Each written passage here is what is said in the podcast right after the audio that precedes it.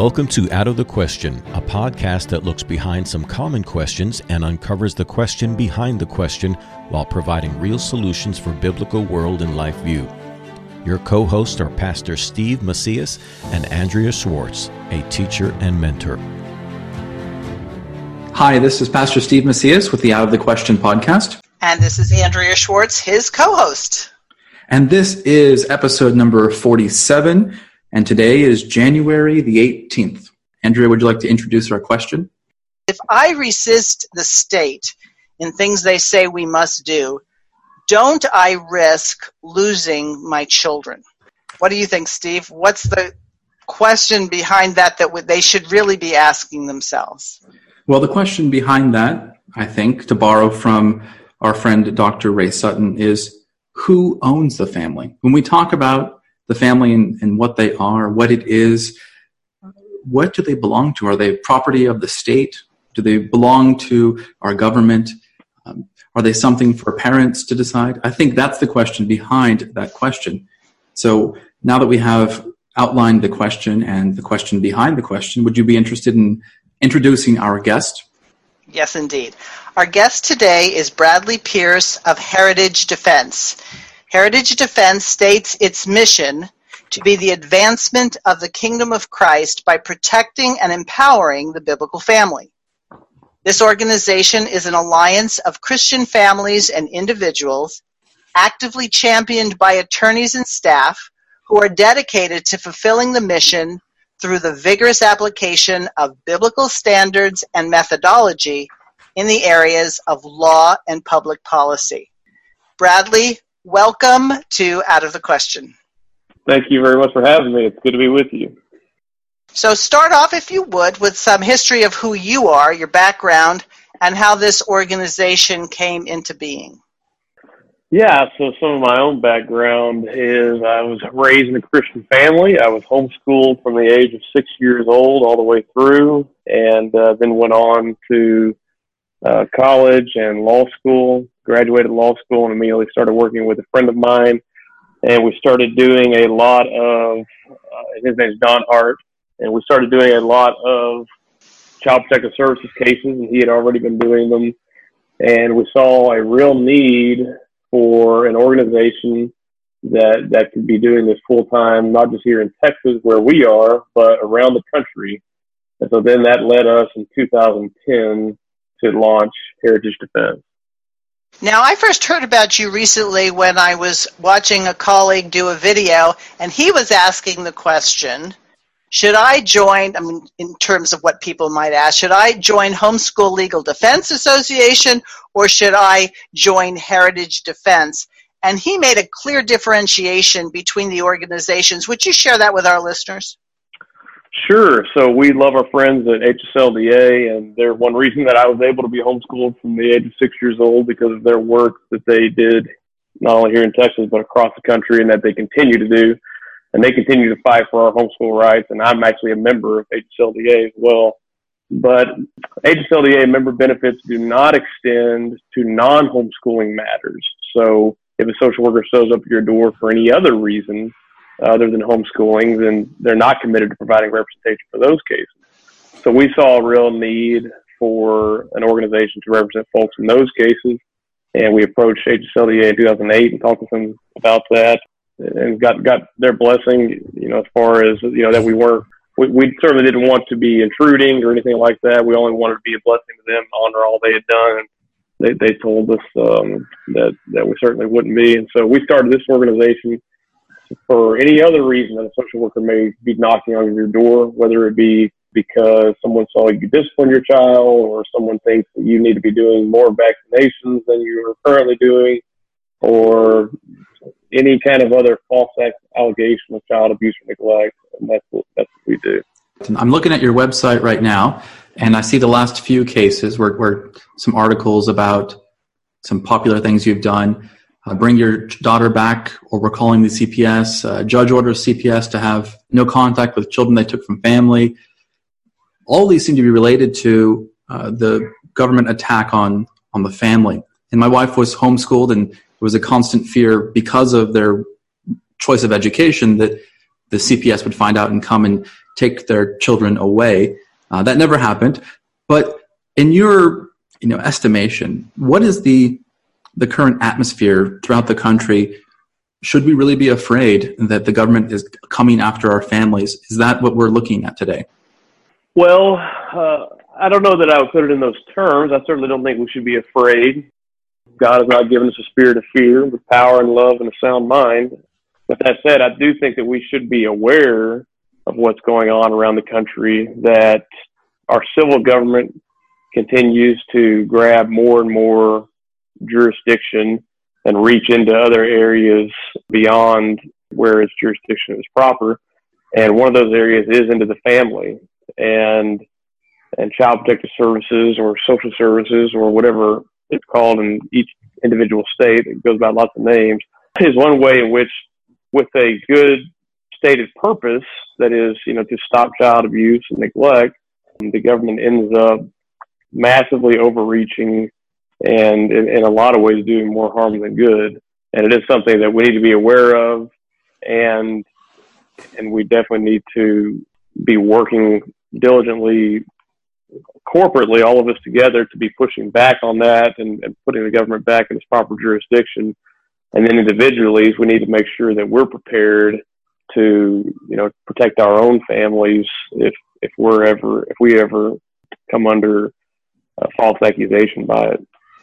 So, uh, just to be clear with those listening, there are some requirements to become a member. This is not just open to anyone at any place at any time. So, give a little background on how you determined who was going to be your audience or clientele or participants in terms of Heritage Defense. Membership in Heritage Defense is limited to Christian homeschooling families, and we certainly appreciate Christian non-homeschooling families and even non-Christian families. We certainly appreciate them, and their their parental rights are just as valuable as anybody else's. But right now, our membership is limited to Christian homeschooling families because that's that's where we the Christian part is where we feel our particular calling is to defend the biblical family, defend families who are seeking to apply scriptural principles in the discipling of their children, and that's a particular calling that we that we have. The homeschooling aspect is uh, there's a number of reasons for that. Um, one of them is that we're homeschoolers ourselves, so again, we also feel a particular calling there.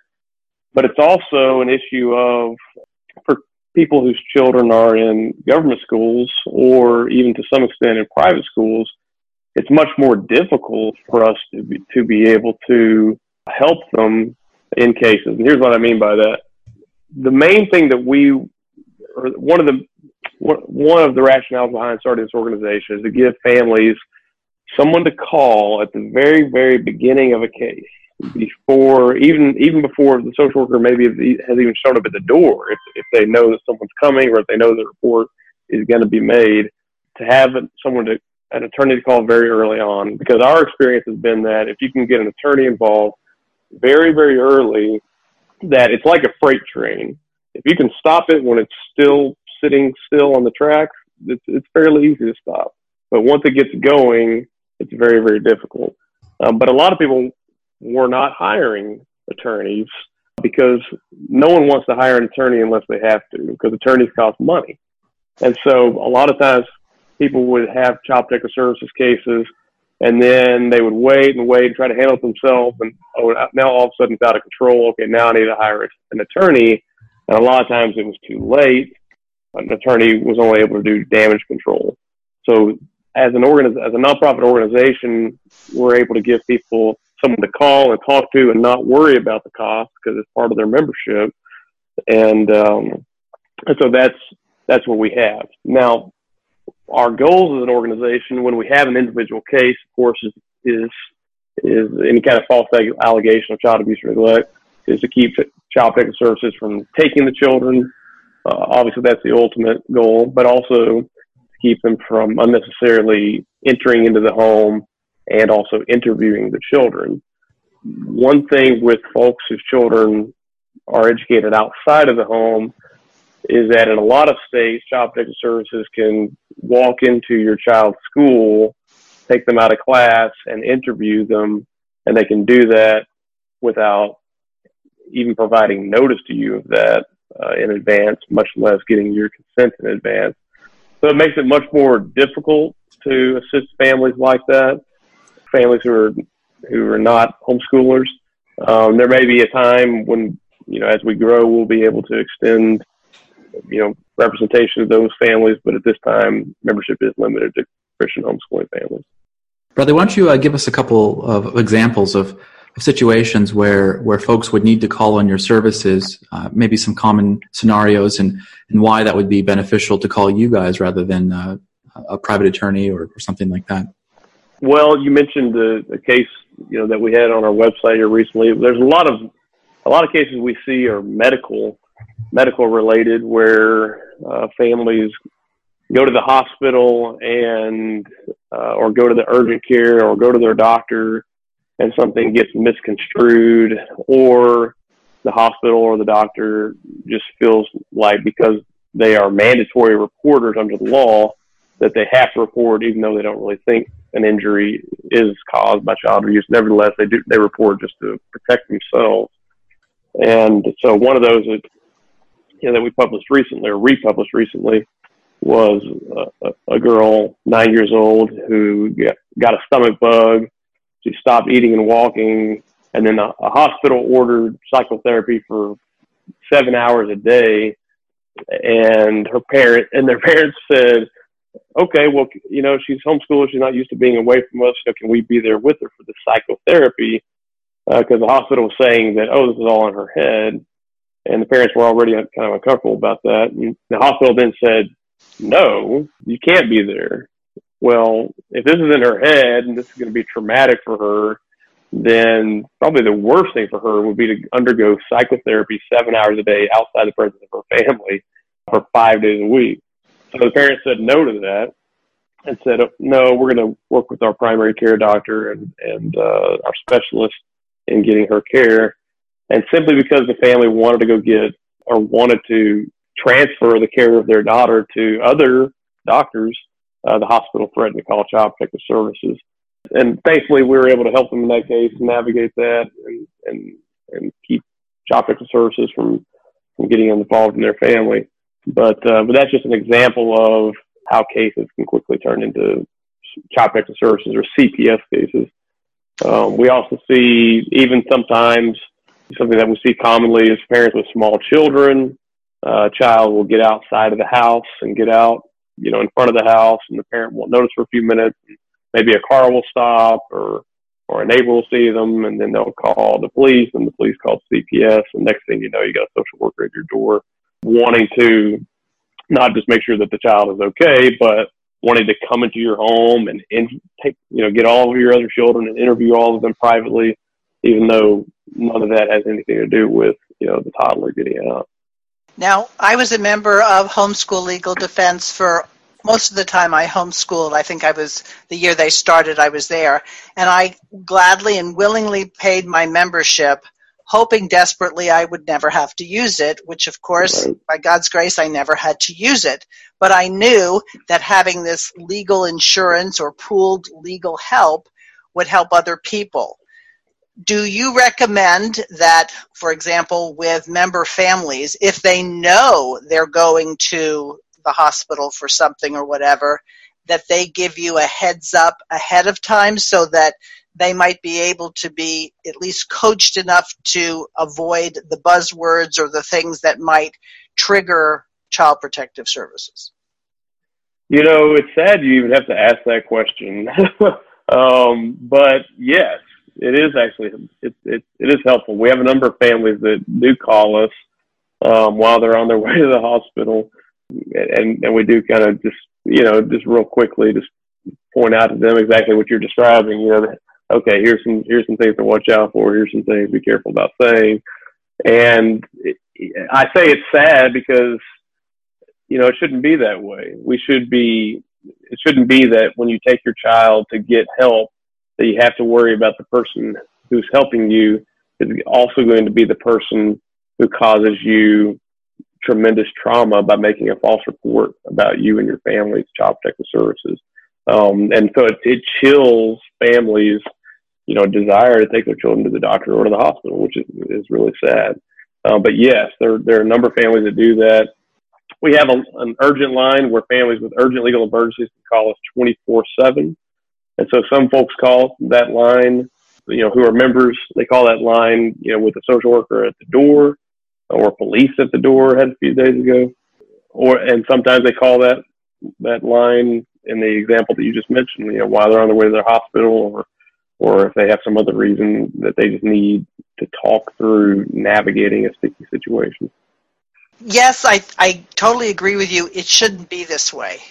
We shouldn't have to feel that because we have families, and especially families that have a large number of children, because they end up getting on people's scopes, even who aren't part of governmental agencies. Right. I've been at churches, and when they see someone having their fourth or fifth child, you see these looks like, wow, don't these people know how babies come about or something like that? Right. Would you say, and I know you're the dad of seven, would you say there is a bias in our society against large families? Oh yes, I, I don't think there's a whole lot of question about that. Uh, large families are definitely viewed with suspicion, and you know, I think some of it's just there's always a fear of the unknown. Uh, you know, people don't they they don't know what that's like, and or maybe they think, wow, I feel overwhelmed with two or three children. You know, they must be you know, they must be completely neglecting their children because I don't have time to take care of my two or three or something like that. Obviously, that's not the way that it is. But, but yeah, I think there's definitely a, a suspicion about families with large children. And I don't know that it necessarily leads to more allegations to, to, to CPS, maybe slightly, but it certainly, once CPS does get involved, uh, uh, it, they're, you know, once once they find out the number of children, they immediately start uh, being very suspicious, maybe even questioning your sanity. Sure, it starts to inform their bias. Yeah, and that, I think that gets to the other part of what your organization does, and that's to do with with public policy and, and shaping public opinion. Is there a movement in your organization to help change laws to protect better families? Are there efforts being done that would help uh, protect families when police are at their door or, or in our legal system? Yes, there is. Uh, something that we want to continue to grow as time goes on and as we grow. We believe in not only trying to protect families individually, but trying to protect us corporately and state by state. So we're we're definitely in support of uh, changing public policy, and and we've testified on on legislation and and uh, try to keep folks informed about some legislation in their state too. But we want to do more and more of that. That's great. Well, what I think is what's really powerful about what you're doing. Part of my my story is uh, when I was in college, I was backed up by the Alliance Defending Freedom uh, for doing some free speech stuff with the pro life issue, and I was given you know a great deal of of confidence in standing by our pro life actions and speech because I knew that I could call the ADF lawyer and he would come and send notes to the school and, and really back up and they had a whole team behind them. And I think that that's really the strength of what you're working on is you add um, some firepower, uh, metaphorically and, and uh, emotionally or, or legally uh, in one sense, to the family if they want to stand up for what's right. And back to what, what Andrea started at the beginning of the call, it allows the family to obey God. And her original question was, if I resist the state, uh, don't I risk losing my children? And I think what's really powerful and, and important about your ministry is parents don't have to ask that question when they know that their rights are being uh, defended. That if they are members of this organization, they can parent God's way with confidence that there's going to be legal protection for them. Well, that's what we want. Um, we want we, you know, if there's if there's fear there, then it, it can chill our obedience and uh, and our taking care of our children properly. And so that's one of our big goals. And we hear from our members all the time. Just a similar phrase, we hear it over and over and over, and that is that it just gives them such peace of mind knowing that there's somebody there to call. That, you know, if anything ever happens, and and sadly, it is. We actually have an article up on our website here recently that a study was was put out by the American Public Health Association, and it's saying that over 37% of children will experience a CPS investigation by the time they turn 18. And you see something like that, and that I mean that can that that sounds scary. But knowing that you know there's there's somebody that you can pick up the phone and call 24/7 Christian attorneys who deal with this all the time. You know, a lot of folks just tell us that gives them peace of mind, and that's exactly why we created this organization. So, to take the perspective of the average person who doesn't know that much about homeschooling or the law or anything like that, a logical question is well, if you have nothing to hide, why wouldn't you have the CPS worker come in and talk to your children? After all, only people who have something to hide aren't willing to be transparent. How do you answer that? Well, you don't you don't have to look any further than our Constitution to see to see where that thought process leads. You know, we we have in our Constitution a right in the Fourth Amendment to be free from unreasonable searches and seizures. We have the right in the Fifth Amendment to be free to be, the right to remain silent. In both of those situations, you could say, well, wait a second. If you have nothing to hide, why would you mind the government searching your house? Or if you have nothing to hide, why would you mind or why would you want to remain silent? Wouldn't you want to explain what happened? But the problem is those things can be abused. Uh, the government can, you know, abuse the search. They can find things and and twist things, or even just innocently misconstrue things that they may find, um, or they can take things that you've said and twist them, or in, even innocently misunderstand them. And so that's why, even though you, as I put it, even though you may think you have nothing to hide, you have everything to lose. You know, when we were talking about your, your children here. And so that's why there are plenty of cases where people thought they had nothing to hide and, and they let child protective services in or they talk to them freely without an attorney. And the next thing, the next thing they know, you know, their, their families would turn upside down. Right. And I think that there's a case uh, in England last year, uh, Charlie Gard, you remember that case with the, the infant yeah. who was on, on life support. And that seemed to, to get international attention. And over in the UK, they of course have socialized healthcare with the, the National Healthcare Service. As we are now in uh, a healthcare system that's increasingly government controlled, I can imagine that, like you mentioned, that medical questions of parental rights and, and what our children do or not do under the supervision of doctors and their family is going to be com- competing. It's going to be more and more contentious as time goes on. Is there a place where your organization is defending the, the conscience of, of parents to make medical decisions? Do you think that that's a battle that, that Christians should be involved in? Yes, and yes. Um, it's definitely something that, that we care deeply about. Uh, you know, no no parent has the right to criminally put their children in a in a uh, dangerous situation. But most of the cases that we're you know that we're seeing are not that. There are cases where parents are making reasonable decisions based upon even the advice of other physicians about the care of their children. And simply because one institution or one physician disagrees with them, now all of a sudden they have a child protective services case where their ability to make medical decisions for their children is being stripped from them.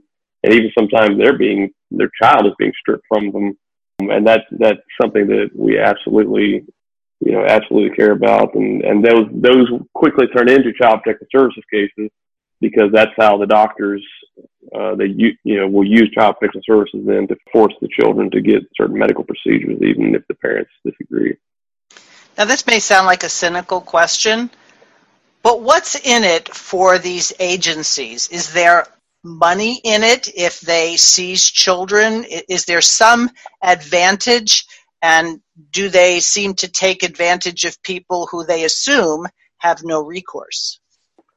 Well, you know, it's it's hard to nail down exactly what each person or even each agency's motivations are, but there there certainly are some you know, I, I think something's driving it. There, there's there's definitely a view that you know children belong to the belong to the community. In fact, I'm even quoting a, a this is actually from a, a a, a message that a popular, say, some news news personality said. You know, children don't belong to their families; they belong to communities. Or we've even heard presidential candidates say, you know, it takes a village, right? It takes a village to raise a child. And so there's definitely that view that, oh, I have a personal responsibility to parent every child, you know, that I encounter and to second guess the parenting decisions of everybody else. So that there's there's that kind of meddling that's going on in our culture today, and the, the view that we all, you know, think that we're we could parent other people's children better than they do. I think that's going on. Uh, there's certainly the power that comes with it. Uh, if you want to get power over a family, just just take one of their children from them, and they'll pr- do pretty much anything you want at that point. Um, you can get parents to go to, you know, if you think they're, if you think they, that this family could benefit from counseling or anger management or this or that, the moment you remove a child, they'll pretty much agree to anything. And so there's certainly power that's gained by doing that. At a local level, there's there's federal dollars that flow for removing children. Uh, there's some perverse incentives that are created there because of the way that states get more money for removing children than they do for reunifying them with their families. Um, and so that's a problem. Uh, but there's all kind of, you know, there's all kind of problems. Yeah, I think you're you're onto something there too, Bradley, about uh, the power and authority. You know, it reminds me, of, of course, of uh, the Roman state during the time of the apostles.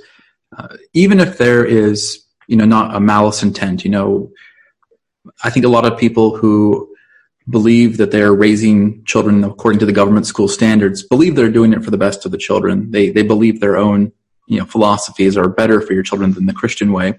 And maybe they're they're not trying to force you know perverse lifestyles or, or anything like that. Or maybe they're not even doing it for money although there are of course situations where all of those things are true the power and the authority is the question that christians have always faced in the early roman empire christians could have easily lived, lived their lives exactly how they wanted. They could have raised their Christian families as large as they wanted, as long as they were willing to give reverence, to make an offering to the state, right? And so from the very beginning of Christianity, it was always a conflict of authority, who owns the family. So I think you're you're right on there. But what I think is especially important about what the work you're doing is that it, it really fits in with what St. Paul did, and that St. Paul recognized that he was a full Roman citizen. And so, in order for him to defend the Christian family and defend the church, he went to them and used their own law. He had to know it and defend it and protect it better than they did.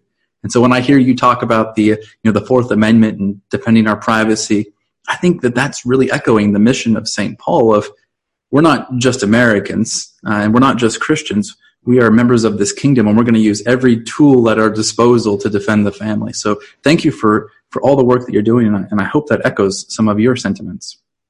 Thank you. Absolutely. Yeah. We, we think about Paul, um, whenever he, yeah, invokes his rights as a Roman citizen. Think about Paul whenever he was wrongfully imprisoned and, and they realized it and they, they tried to shoot him out of the prison. And he said, no, come, you have to come down here and let me out yourself because everybody needs to see you by your conduct admit that you were wrong. Um, and he he definitely stands upon his rights as a citizen. Obviously, you know, we, we think that that's important, and that's what we need to be doing. So, a question I have for you is this, Bradley. You'll represent families who are member families, but there is a wide group of opinion, you might say, even within Christian circles, on things that are appropriate and things are not. So, for example, a child could be diagnosed with cancer, but the family and the child, neither one of them wants chemotherapy or radiation, and yet you might have a team of doctors. You might even have people in their church that think chemotherapy and radiation is the way to go and it's the only way to go.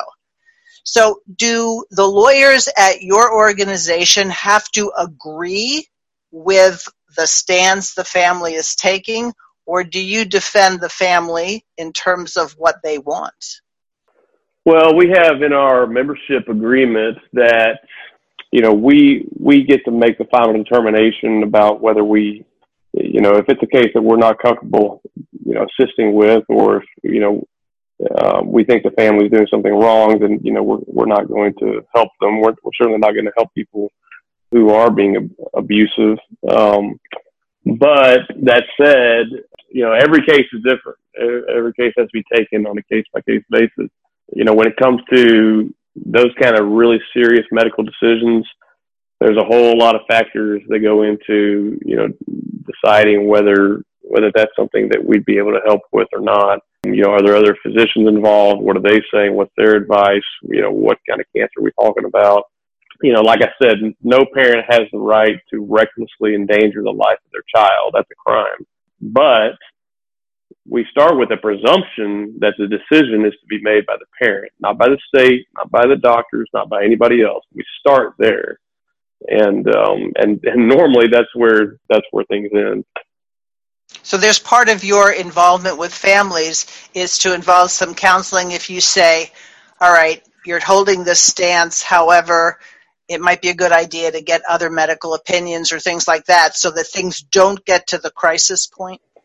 Exactly, and that's that's why um, you know, especially on the medical thing, that's where people have been, and and we definitely encourage folks to call us very early on, so that we can help them navigate that and and get other opinions and and get uh, not only for the sake of making the best medical decision for their child, but also for the sake of putting them in the best possible legal position to to demonstrate that that they are um, you know really you know, care, being careful about the decisions that they're making. Well, vaccinations are a very hot button issue. Does your organization take a position one way or the other on whether or not they're right or wrong, or do you de- defer to the idea of this should be a parental decision? We believe that parents should have the freedom to make that decision for their children, um, and that's not something where it's it's like a you know terminally terminal issue or something where you're obviously endangering your child and that's something where that decision needs to be left to the parents, and we support that. Whatever, whichever way they decide to go. Now, I did ask um, your assistant when I was talking to him to get some background that you specifically do not deal in cases where a couple's in the midst of a divorce and there's a um, a struggle for the children. That's not something in the purview of what your organization does. Is that correct? Correct. Those are very tragic situations, and and we're we're glad that there are attorneys out there who do represent folks, but that's that's not part of what we do. Right now, I'm not in the position that I have children living at home, but I remember not only what I would think when I had these situations, but I talked to lots of other homeschool families. What happens in a situation where, let's say, a large family, because things can be more complicated, where you have a child who is acting in a rebellious way and the state tries to pit that child against the family. You might be looking at normal rebellion, not that rebellion is normal, but not something that's terribly unexpected. Does Heritage Defense get involved in those kinds of situations? Um, can you be? I'm not. I, okay. I may not be understanding your question. Okay, so let me clarify. So you have a family, and there are rules, and the rules say you can't have your phone on, or you can't have so much screen time. Sure. And somewhere along the line, in church youth group or whatever, they hear that you don't have to take this from your parents. You could make this challenge, but we're still talking about a minor child. And now, because of some advice from an external source, the family now has a problem because now the child is acting rebelliously, but that child's actions and statements, and I've done cases of this, where then people come in to investigate the rest of the family. So you have opposition within the family with a minor child right. as somebody who's defying it. I hope that's not the case for most people listening, but I do know of cases where it has been that way. Yes, I will certainly. We know cases like that too, and we have handled cases like that. And and those can be very difficult because it's, it's kind of like you've heard the phrase, you know, the calls are coming from inside the house, um, and that's scary. And that's that's what's happening in these cases is that you know the report that is being made to Child Protective Services coming from one of the children um, who's trying to use Child Protective Services a lot of times um, in order to manipulate their parents. And, and, and a lot of times they don't even know the full gravity of what they're doing until it's too late. Yes, we've certainly been involved in those kind of cases. And those are, those are some of the the more difficult ones, even just from a heart level to deal with. But um, but thankfully, we've been able to help families with those too. That's good. What does it cost to be a member? So membership is $195 or $19 a month for the first year, and then in subsequent years it's $145 or again for folks who want to do it on a monthly basis it's $15 a month. That's pretty reasonable.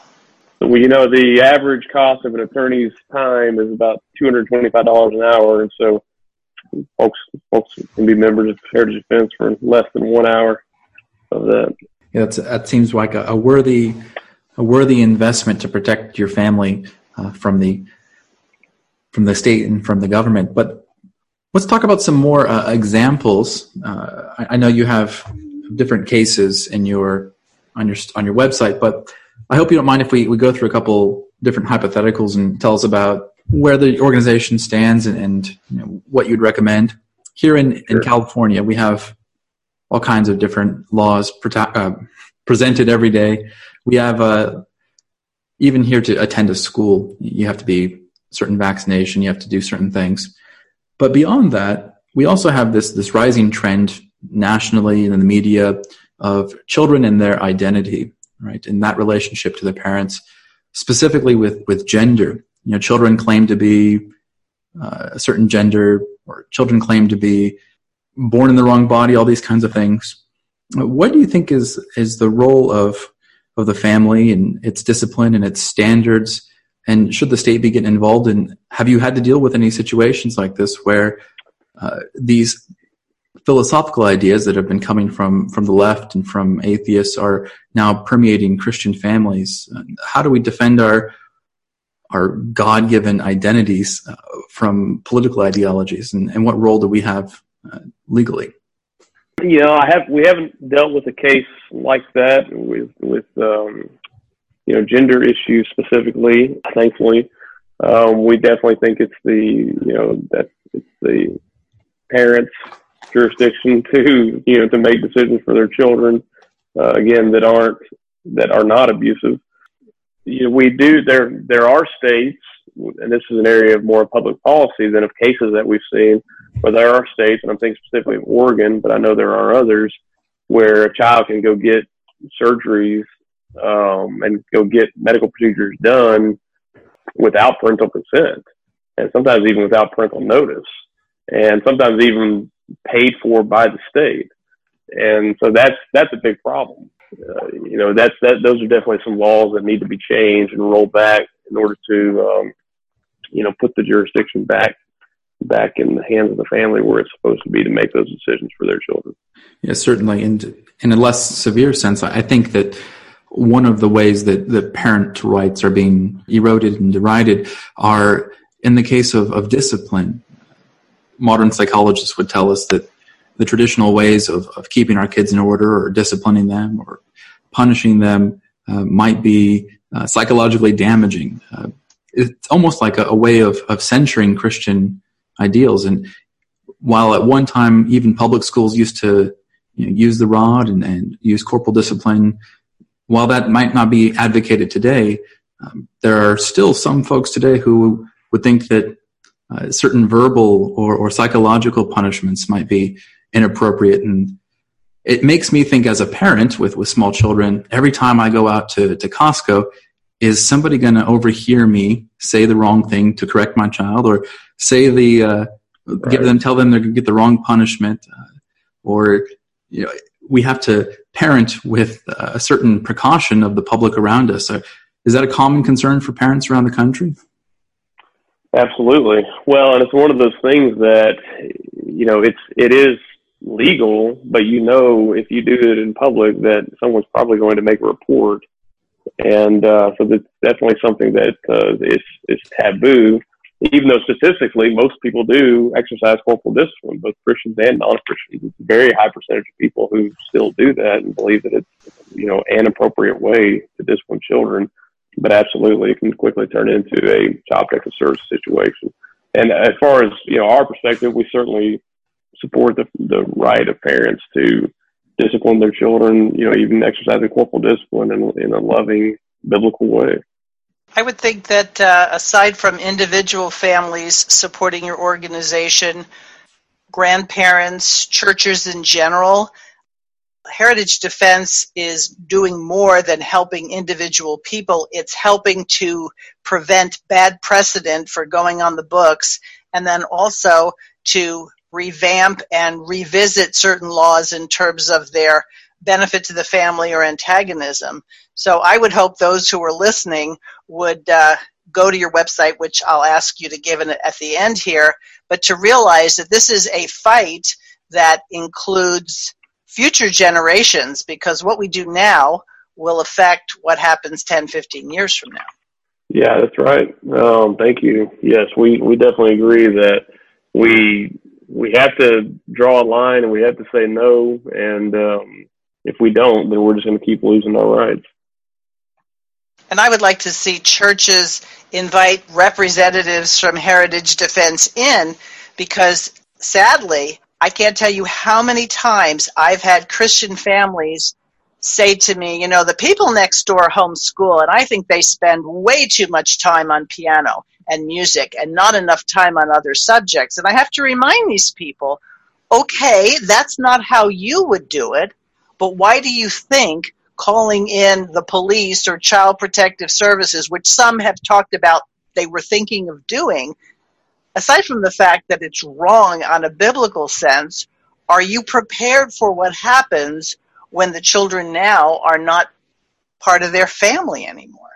So I, I think there's a general yeah. education that needs to happen. Yeah, yeah. Well, and that's that just you're just revealing, you know, what I was talking about earlier. We have in our culture today, we have kind of a general general culture of meddling in, in other people's lives. But at the same time, we on the flip side of that, we also have a culture of of of not being willing to meddle uh, when we should, and and or when we think we should. And, and here's what I mean by that. Let's say you see a situation and you think, oh, there's something really is uh, abusive going on there, uh, or something really is wrong going on there. Well, you know, maybe there may be a time where it's, it's like, okay, that's there's something clearly, you know, even criminal going on. You know, yes, the civil government does have jurisdiction here, so you know, or or maybe there's just something that just looks off to you. And, and but instead of actually going to the family and saying, hey, you know, what's going on here? we we instead call the police or we call child protective services and then they get involved and things really escalate when you know, and I say this because a lot of the cases that we deal with look exactly like that. You know, someone sees something and they misconstrue it or misunderstand it. They don't take the time to just approach the parents themselves and say, "Hey, I, you know, I saw X, Y, Z. You know, what's going on?" And the parents be able to say, "Oh, that was this innocent thing happened, or this was what's going on," and there's an easy explanation for it.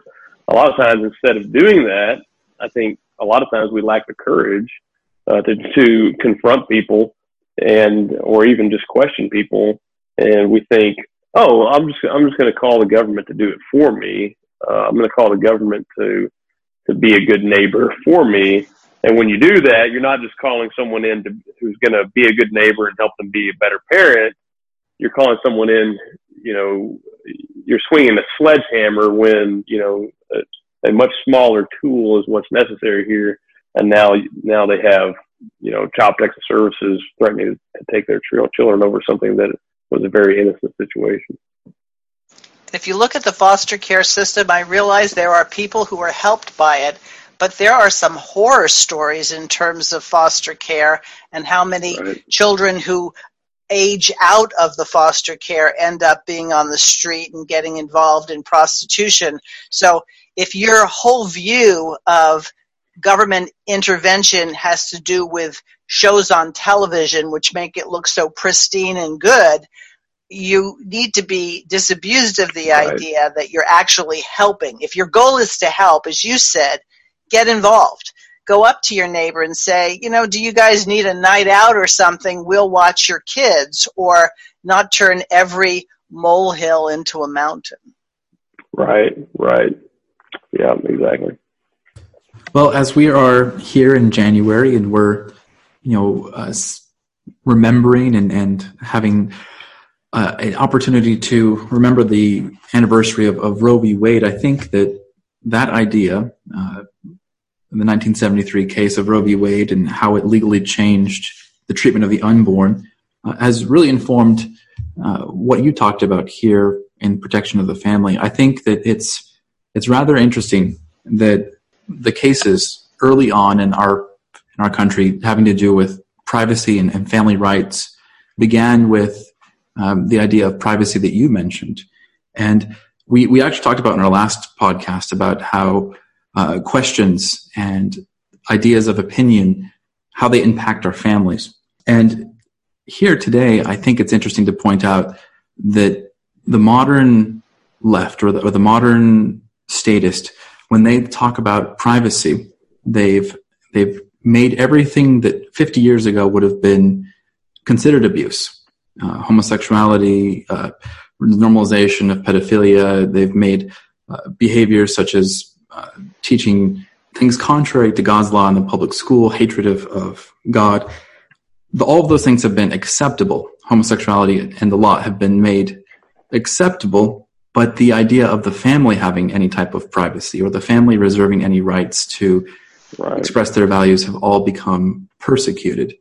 I, I think that it's it's so remarkable that in just a few short years, Christians have let their guard down and let so much change in this country.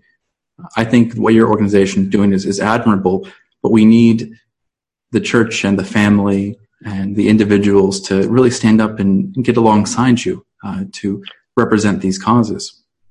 Thank you. Yeah, you know, when you, as I can hear you talking, I think it all comes back to I mean, this is getting beyond the legal, but um, it comes back to idolatry. It comes back to the garden, and we have this idea that we shall be as gods, and and we, you know, I will be autonomous in my own life, and I, I will decide what is right and wrong.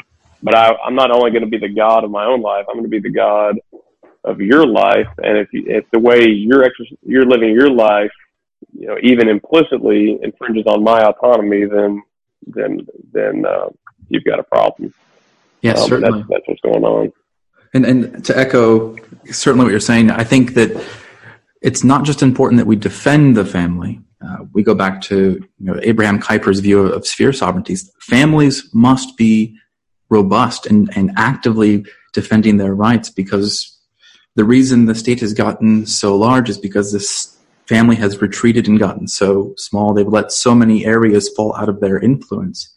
And every time another sphere of government expands or contracts, the, you know, there's that kind of equal opposite reaction. So the only way to get the, the government to shrink back to its proper size is for the family to reestablish its role as a significant place in forming culture, informing our children in education and legal and public policy. So what you're doing is, is forming a beachhead in the right direction.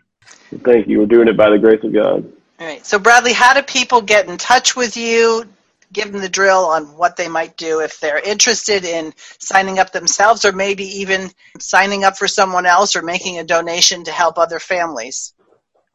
Sure. So, everybody can go to our website at heritagedefense.org, heritagedefense.org and we have information there about all of those things about joining for your family, about donating, and um, if you want to sponsor another family to donate, then they can fill out the application, and um, and you can put your credit card in there, um, or you can call us in and put the, and provide us a credit card, but whatever whatever works best for folks. But heritagedefense.org is where people can do all that.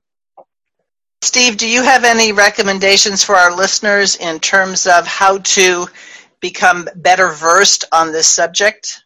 I, I certainly have some suggestions on reading. Uh, if we want to go back to the uh, Chalcedon Library, of course, we all need to understand uh, the politics of, of guilt and pity, pick up that book, and understand really the foundations of how uh, the state and the system of, of government that the United States has been taken over by functions. What are the philosophical ideas that lead people to question the, the authority of the family, of the husband and the wife and the children?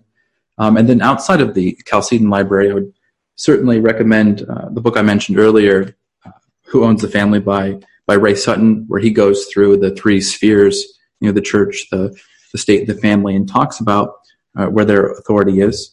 And of course, uh, we would have to talk about John Whitehead, a, a, friend of Chalcedon for many years, and his book, uh, Parents' Rights, uh, which talks about the various things that are being encroached on by the government. And I'm sure that he mentions uh, a lot of the th- same things that Bradley is working on. Right. We have to understand the war and the battles in that war if we're going to be able to successfully stand on God's word. Listeners, thank you for joining us. If you have any suggestions or comments on this or other topics we've discussed, feel free to contact us at outofthequestionpodcast at gmail.com. Steve, we'll talk next time. Thank you, Andrea. Thank you for having me. Thanks for listening to Out of the Question. For more information on this and other topics, please visit chalcedon.edu.